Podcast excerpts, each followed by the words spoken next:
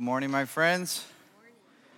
So, at this time in the service, I'd like for you to consider the gospel of Jesus Christ as it is revealed to us in the scriptures.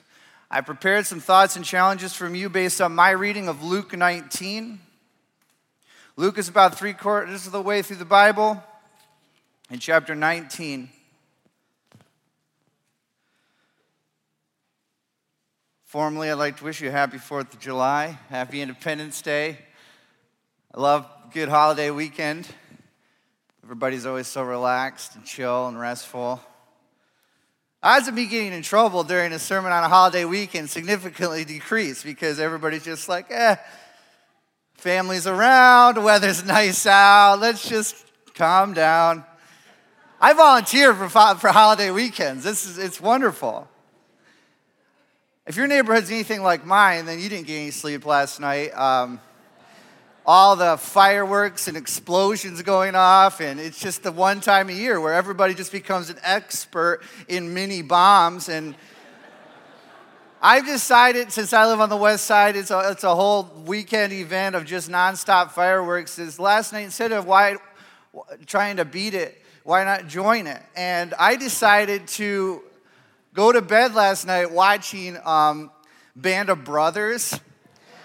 and it was awesome because you know they're constant it's a world war ii thing. They're constantly getting taking fire but all around me was just like gunfire and bombs blowing off. It was if you know it, tonight maybe it's gonna maybe you should watch saving private ryan or something uh, and just let that just soak in a little bit is there a more patriotic thing? Never mind. Okay, that's the more I think about it. Um, so, since it's so restful uh, this morning, I want to continue in that rest and just give you some space to read this text silently by yourself. We're going to read a parable from Jesus, Luke 19, verse 11 to 27. I want to give you a minute to just read that silently, think about it, pray through it, and uh, maybe we can have a chance uh, to dialogue. I'll read it out loud uh, in a moment. Luke 19, verses 11 to 27.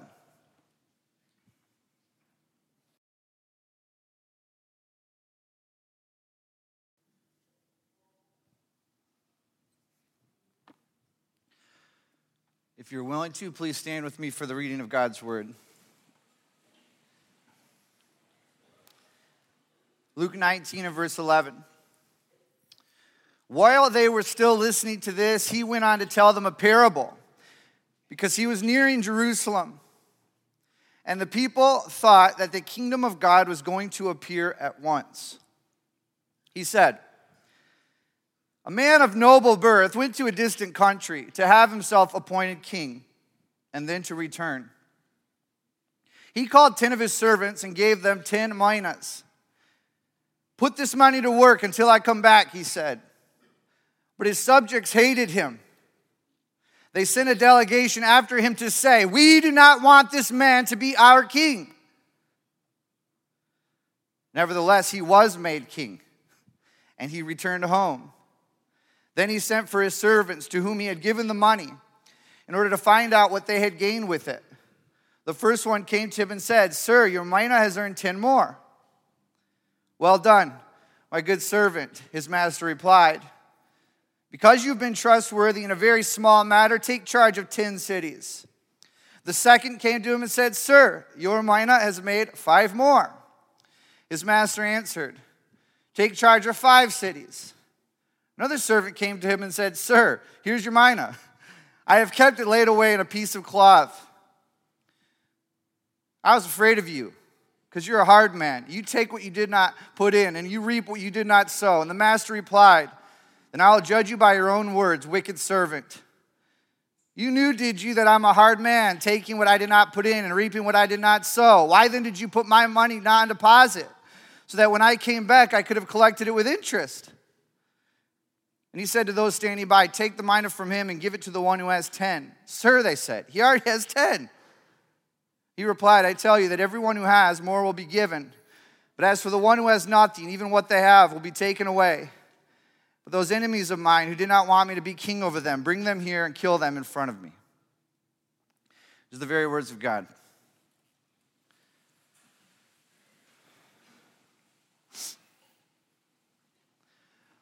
So, in your reading of it and your time thinking, did anybody have any thoughts or questions or anything that they felt like uh, was new that you'd like to just sort of uh, process?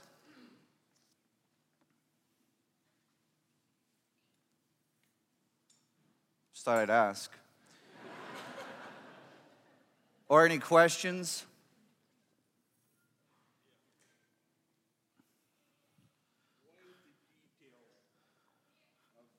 One question up here. One sec. Why the detail of this delegation after they didn't want to be their king? I know. Yeah, this is a great question. Why? What's up with all these details? It seems kind of uh, very specific about the delegation being sent after him uh, to chase and become his king. This is this is all part of the world of the parable that he's building. I love paying attention to stuff like that. I have some thoughts on that. Uh, what was the question in the back?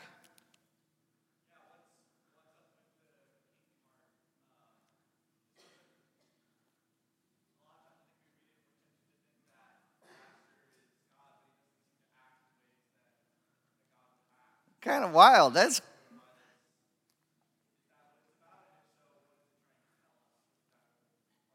Yeah, how do you take the world of the parable and sometimes is it all pointing to something specific or is it a persona? Is it just trying to prove a point or I mean, we got to mine it, but at, at, the same time, it can be difficult to.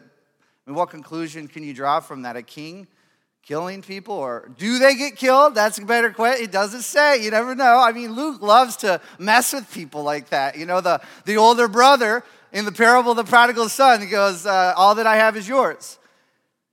And then what happens? does he go into that party or does he not? You know, the, the Good Samaritan, he, he puts that guy in the, the hotel and gives him some money and does he live?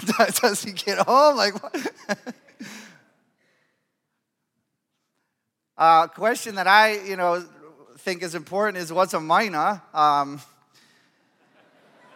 this is, uh, this is my personal question because I get confused very easily. There's a sister parable to this in Matthew called the parable of the talents, which is even worse because I know the word talent in English means something. And my whole life, I just started thinking, okay, what's a talent? What's a talent? Guitar, play the guitar. This is what the Lord has given me, is, and I've got to figure out how to play the guitar in a way that makes 10 times more Christianness to the guitar playing. And so, you know, how do you gauge that? Is that even close? Maybe. Uh, it's a portion of money. I don't know if you picked up on that because he said, put this to work and, and all that. And three months' wages is what they're saying a mina is. I don't know what that would be. Somebody throw out a number of three months of wages, generally speaking. I guess we got a pretty diverse all right, let's just not say that anymore. Let's just say, let's just say mina, in case, you know, nobody wants to get mad or whatever. Uh, mina, three months' wage, is a very valuable thing that was given to them to be responsible for. The way I'd like to look at this parable then is through uh, three lenses, uh, three simple questions Who, what, and why? Who is Jesus talking to when he says this? Obviously, people who understand what a manna is, right? So there's something there. Who is he talking to? And then what is he saying with, with uh, this parable? And why should we care? Why do they care? Why does anybody care? Hopefully, I can try and keep those as separate as possible, but they'll all kind of blend into the same uh, kind of thing here. So, who is Jesus talking to? Well, an easy way to figure this out is to look at the literature itself. Look at the, the, the heart and the thrust of Luke's gospel. The heart of Luke's gospel, actually, the last 10 chapters, is leading up to this point. It's this, this, this chapter 19 is the precipice of Luke. Ever since the Mount of Transfiguration, Jesus is saying, I have set my face towards Jerusalem. And then you start to see this slow progression of Jesus going to Jerusalem. He knows what's going to happen. You can, you can sum this up uh, this whole section in the phrase famous last words. He knows that he's going to die. The words that he shares in the last 10 chapters build momentum. Build, they have a, a weightiness to them because he, he's not messing around with what he's saying. You can start to see some uh, momentum growing here, even in chapter 18 and verse 35, if you know your geography. What does it say? And Jesus approached Jericho, and there was a blind man on the side of the road. What does 19 verse 1 say? And then Jesus entered into Jericho, and there was a tax collector named Nicodemus uh, trying to see him. I mean, you start, he's intentionally moving us towards Jerusalem, and Jericho is only 15 miles away. It's as close as Rockford. He's that close to reaching his destination, and, and things are starting to heat up. Look at what verse 11 says. He said this parable because the people around him were expecting the kingdom of God to appear immediately. The closer he gets to Jerusalem, the closer he's starting to look like he's going to be the next king of Israel. He's going to be this zealot leader that's going to lead them to freedom. This is the Passover weekend for them. This is the 4th of July weekend for them. And it's intense because they're not like us celebrating our freedom. They're still in, uh, they're, they're an occupied nation. Can you imagine having to be religiously obligated to celebrate freedom when you're not free? How long do you think it would last if we celebrated 4th of July, if, if for some reason this country became uh, occupied or, or somebody else is taking over for us? This is why, if you read Jewish history, there's a lot of drama that happens around Passover. A lot of revolts happen because this emotion doesn't really make sense. You can even see the next story after the parable is Palm Sunday, uh, the triumphant entry, right? These people are going crazy. They're, uh, they're waving palm branches. They're putting their cloaks down in front of him. They're saying in Hebrew, Hosanna, which means save us, please. Save us, please. The blind man even saw it. What did the blind man say? Son of David. That's, it's not something you just say to people.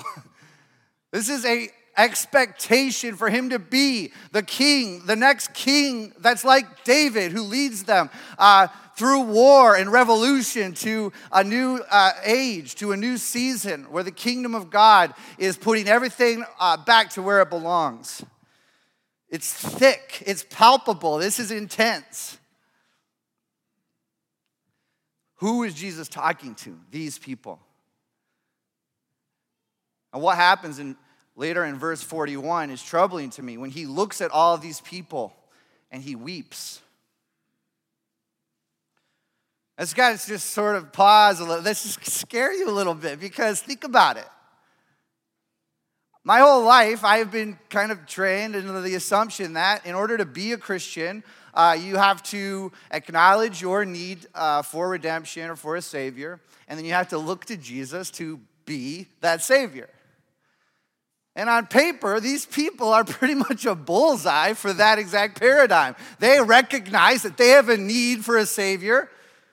They have a need for redemption. They have a need for somebody to rescue them. And then they're saying to Jesus out loud, Save us.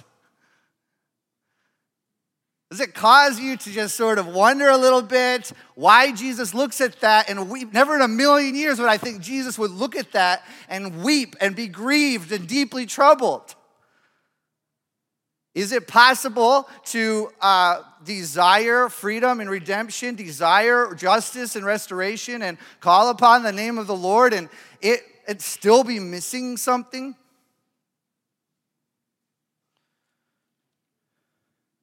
This is who Jesus is talking to. And the reason why he weeps is because, yes, they're looking for him to save them, but honestly, deep down, they'd, they'd take anybody. They don't want Jesus necessarily to save them. They want someone to save them. They want to be, uh, they want someone to be the next king uh, and lead this insurrection uh, and lead the revolution. And what pains Jesus is at what cost they'd be willing to do that. Could illustrate this tension with a story from you know five or six years ago. I'll never forget. I was at my parents' church uh, up north, and they were having a prayer meeting outside. And for some reason, this has never happened. Some reason, they asked me to lead a song. Notice I didn't say sing a song. I'm not, I'm not the greatest singer, but I can lead a song. Uh, and so I led the hymn, um, It Is Well With My Soul. I love it.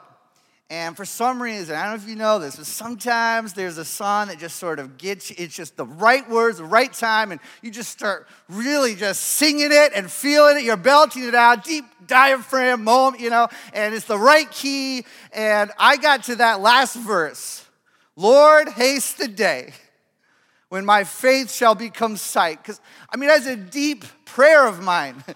I do believe that when the Lord returns and the age of the Messiah is here, where he's writing all the, this is going to be a really good thing.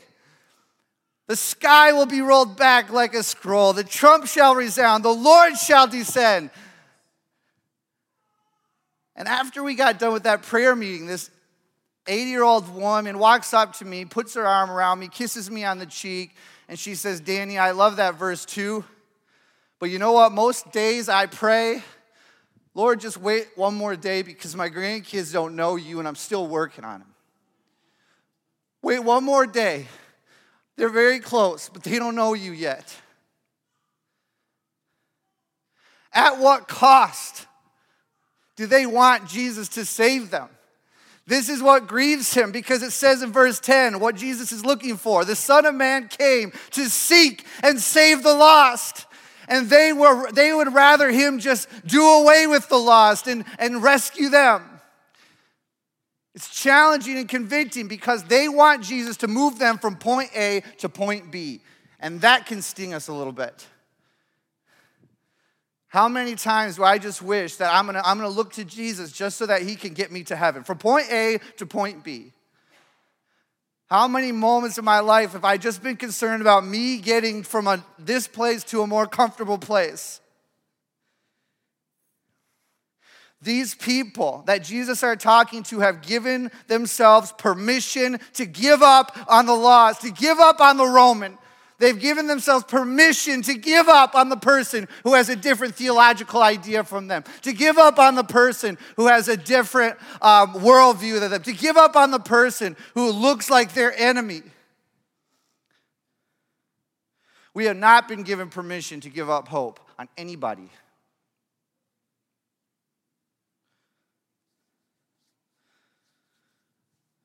We have not been given permission to give up on our calling of being blessed to be a blessing. This was the point of Israel being risen up in the first place. Not to be blessed, to just exist in a, in a state of blessing while everyone else is lost. Sometimes we just got to evaluate ourselves. Have I given myself permission to give up on the other person? And look at Jesus weeping and saying, If only you had known the thing that really made for peace. The Son of Man came to seek and save the lost. I didn't mean to get all dramatic here. It's Something to think about. This is who he's speaking to. What is he saying? What is he saying with this? Well, let me pick up on some of the nuances uh, that, that we were talking about here. Uh, because I think that there's some things to, to see politically that uh, are really challenging. Uh, let me put it this way the, there's no way that they could be actually in position to bring a new king to their country unless they're politically poised to do that. They, they haven't had a king, they don't have a king right now. So, I mean, they're, they're in good position to, to elect one or to find one. How do they get this uh, momentum that they seem to be so, uh, you know, excited about? Like, they haven't had a king for the last 30 years or so. Herod the Great is their last king.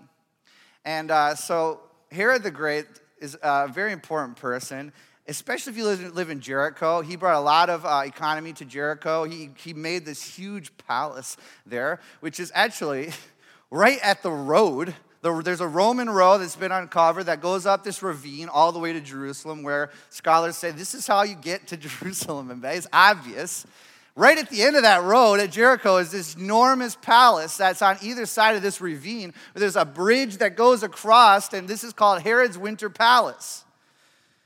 Now, let me tell you this story. Right before Herod uh, dies, there's some major drama that he has with uh, one of the high priests. They, long story short, tear down this uh, golden eagle that he made, and uh, for religious convictions, of course, and he ends up killing that priest and his disciples. One year later, he's passed away. And his son, Archelaus, who I call Archie, Archelaus or Archie has uh, a lot of the same tyrannical genes that his uh, father does and some um, architectural kind of c- c- pursuits as well he uh, decides to make a stand because uh, one year after these priests, this priest and disciples have been uh, put to death, there was a protest. And guess what time of year it was? Passover. So they're all up at the Temple Mount and they're protesting this unlawful death. And so Archie decides to send his uh, military down there to intimidate the protest. Well, as if that ever works, uh, this escalated the protest to a full on riot. So then this became a battle. And Josephus, the historian, records that that day, 3,000 people were killed on the Temple Mount. Archelaus is not really well liked. And shortly thereafter that event, he goes to Rome because he wants to be commissioned legitimately to be the next king.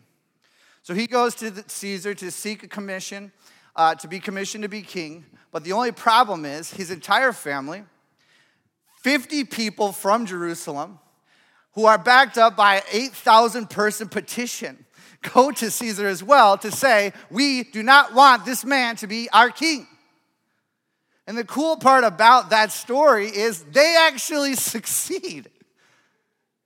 I love stories like this where the people actually stand up to the tyrant and it works. He never gets named king, he gets named ethnarch, which is basically a glorified governor and it only lasts about 10 years. Really, the, the, uh, one of the only things he did was build a city, named it after himself, and then he repaired that palace in Jericho uh, to be even more glorious. Him and Chip and Joanna Gaines um, did some work in this palace. Uh, and uh, so, this is, uh, in, in the mind of the listener, this parable, this is their uh, recent political context, and they actually have the momentum. So when Jesus says this, uh, Jesus is standing in Jericho uh, nearby this palace. I, I mean, presumably it's one of the biggest things in this city. Of course, even if he's headed towards Jerusalem, he's gonna pass by this palace of Archelaus and, and Herod the Great, and then he just gets this story in his mind that really has uh, nothing to do with anything. Just something that he just thought about was let's say uh, once upon a time there was a king or a nobleman who goes away to a far country to get his kingship. But then people, they didn't like him for it. So they sent a delegation after him to stop him from becoming king. Anybody with the brain who's listening to this is standing there and go, I know the end of this story. They could write the rest of this story. What would they say? And then the people succeeded. And then the people elected their own king, not Caesar. The, the God's Messiah raised up and, and led them to freedom and liberty. And they lived happily ever after. But Jesus twists the end of this parable. He changed, so at first it's historical, and then he changes it at the end and says, and then he was made king. Nevertheless, he became king. And he came home and put to death everybody that was against him, as a king does. So, what's that gonna do? What does that do emotionally to the person that's listening to this? How are you celebrating the, the idea of Archelaus? How are you, uh, how does that, how is that gonna work? I'll tell you what Jesus is saying. This is what he's saying. What happens when What happens when the story has a different ending than what you expected? What happens when you're writing the story and you have an expectation that it's going to go a certain way and it doesn't? What does loyalty look like when your king says, I want you to turn left, but you want to turn right?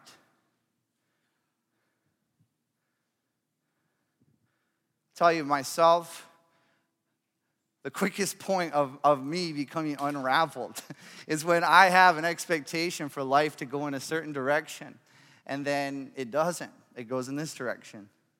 When I have an expectation for uh, anything really that I'm planning on or hoping on to happen and then it doesn't happen, that is the point when I easily start to disavow certain loyalties or start to you know what I really start to say? I don't want you to be my king. In the heart of every person is a throne. And when push comes to shove, when the story's not going the way you expected the story to go to, do you say, I'm going to stick with this king or I'm going to be king? When you're frustrated because life isn't going a certain way, when you're feeling like life is too complicated or it doesn't happen the way you planned it happening, who becomes king? Jesus is saying this because he doesn't want fair weather followers. He knows that there's gonna be a plot twist.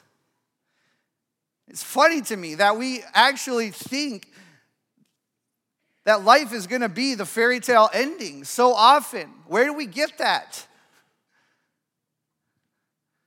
We expect it to go this way romantically. We expect it to go this way companionship wise. We expect it to go this way financially. We expect it to go this way. And then all of a sudden life changes and we think, God, how could you?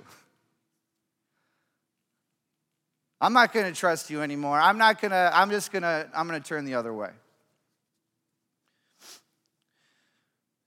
Jesus knows this. And, and if you've been reading the Bible and uh, reading what the Bible says about life, let alone what Jesus says about life, you're going to know that life, it, it, according to the Bible, according to the direction that we have from God's Word, is not going to be pretty. It's going to be complicated. Broad is the way that leads to destruction. But narrow is the path, and, it, it, it's hard, and few people find it that leads to life. What's loyalty gonna look like when you realize the path actually is narrow and hard? What's loyalty gonna look like when you realize that those who seek to save their life are gonna lose it, but those who lose their life for Christ's sake actually find it? But it's only gonna be found through you carrying your cross every day. Jesus knows where this is going. And he believes that he can have followers who actually have substance, who actually are these people in the parable, who, in light of the whole culture saying, we don't want him to be king, say, I'll, I'll remain loyal. He believes that we can be a people like that, and it's kindness of him to, ta- to, to, to tell a story with a plot twist, because that's the way it is. That's what he's saying. Why is he saying that? Because this parable really is a parable that's it's, it's imploring us for faithfulness. Let's take the parable uh, as it is and let's lay it over our life um, in like uh, as a paradigm and uh, see how that works. So let's say Jesus is the nobleman who left away, uh, left to, to receive his kingship. I'm pretty comfortable with that. He's gone somewhere. So we get that emotionally. And he says, uh, until I return, put the mina to work. Well, okay, so let's figure out what is the mina. What is the valuable thing? It's not, I don't, I, okay, I'm not going to go to salvation because that's a gift. This isn't really a paradigm for a gift, it's something that's a responsibility. Uh, so, what, uh, what is the mina? Well, I have a verse from Second Corinthians uh, for us to, to, to sort of wrestle with a little bit. All this is from God, who reconciled us to himself through Christ Jesus and gave us the ministry of reconciliation. Not just gave Corinth, not just gave the Apostle Paul, it's us. He has given us something. What if the ministry of reconciliation, what if this is the mina? The ministry of reconciliation, that God was reconciling the world to himself, not counting people's sins against them. And he has committed to us the message of reconciliation. We're therefore Christ's ambassadors, as though God were making his appeal through us.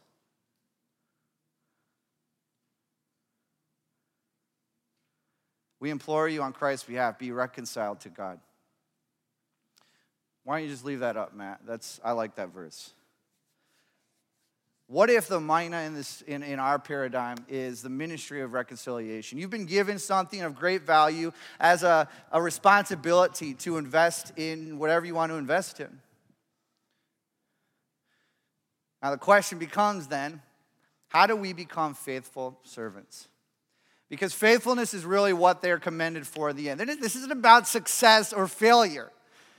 Those things are easy to quantify. Faithfulness is scary because it's not easy to quantify. How do you, I mean, as soon as you start trying, you become unfaithful, right? I mean, you, you never met a husband to say, How faithful do I have to be?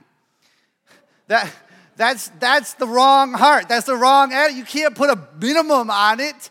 Faithfulness is how faithful can I be? How, how far can I take this? This is the heart of the faithful person. It's scary, but it's simple. Because the wicked servant, the only difference between the faithful servant and the wicked servant is one of them tried. The only way that you can, I mean, unfaithfulness isn't like a static thing in the background of your life, like an unknown sin or something. It's a choice.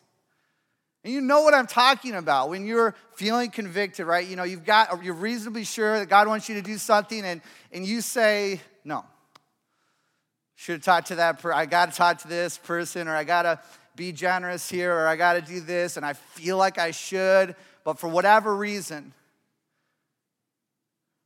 And sometimes it is that dramatic, you know. Sometimes it is a, a conscious decision made over a long period of time.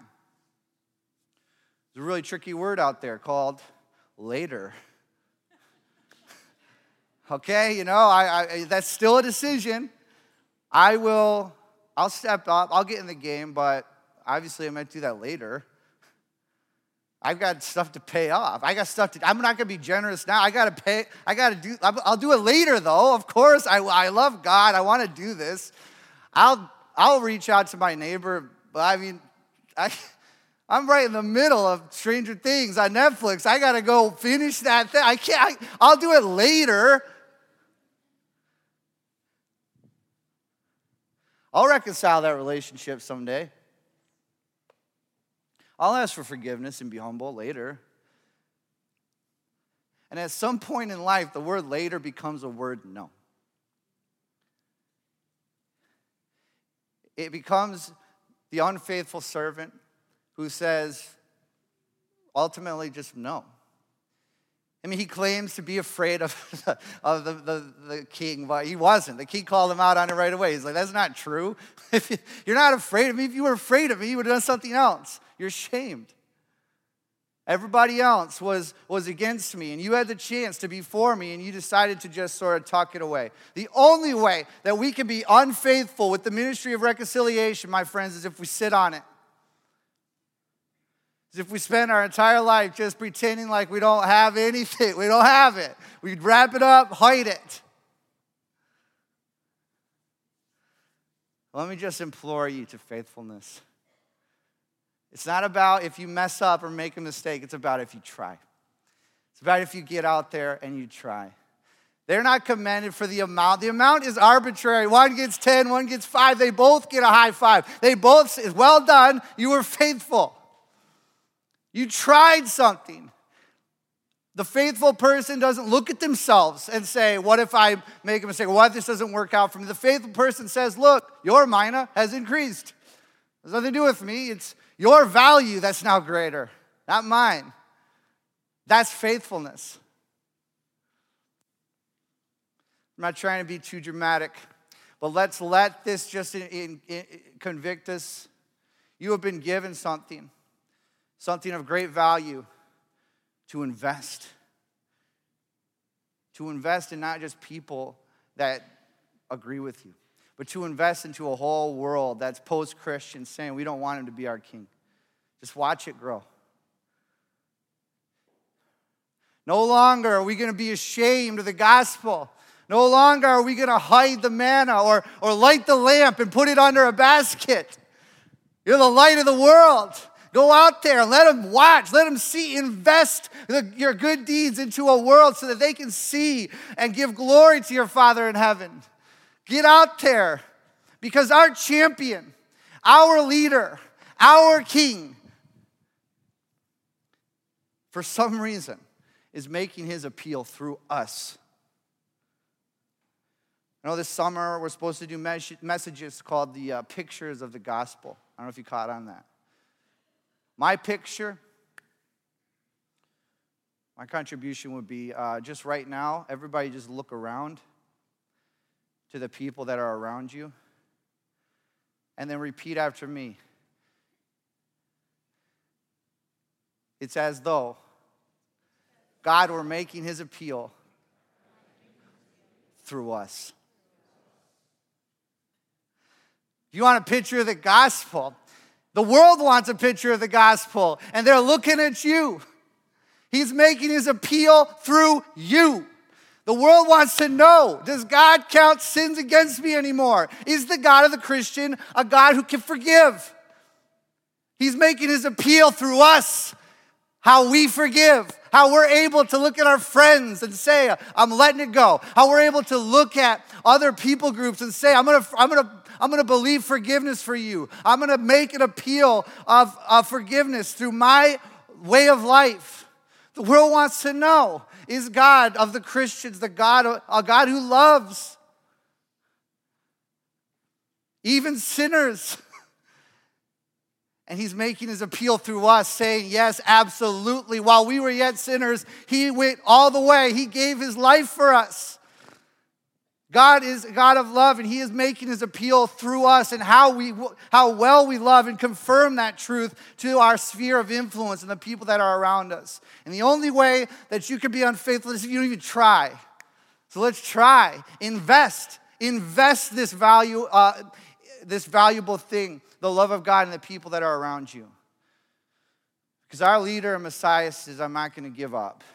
He'll never give up. He's not giving up on the blind man on the side of the road. He's not giving up on Nick, uh, uh, Zacchaeus, the outcast tax collector. He's not giving up on the woman who was caught in adultery. He's not giving up on the Roman who has a different theological belief, a different sexual preference, a different ideal, a different way of life. He's not giving up on the, the widow, the orphan, the leper, the sinner, the people who are a mess like me. He's not giving up.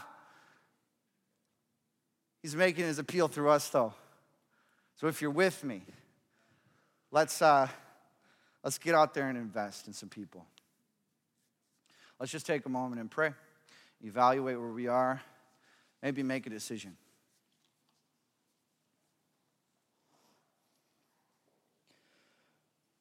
Jesus, thank you for providing reconciliation for even me.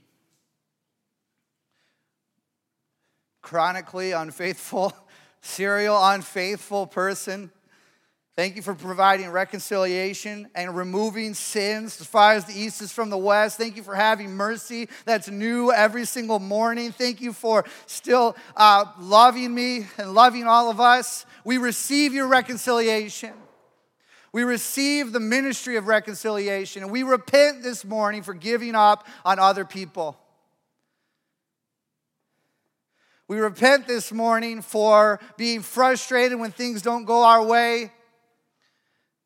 And we ask you for another portion of encouragement for our loyalty to you. In the midst of a culture that says we don't want to be king, when we even join them and say we don't want you to be king, we repent and turn from that. You are our king. We're so proud of you.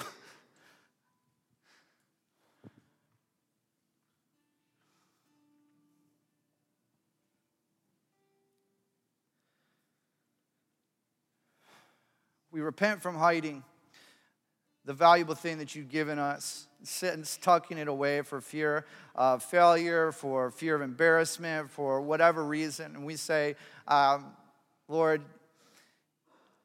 give us some courage and bravery to, to put in, to invest this ministry of reconciliation, and message of reconciliation to the people in our sphere of influence who are lost and confused,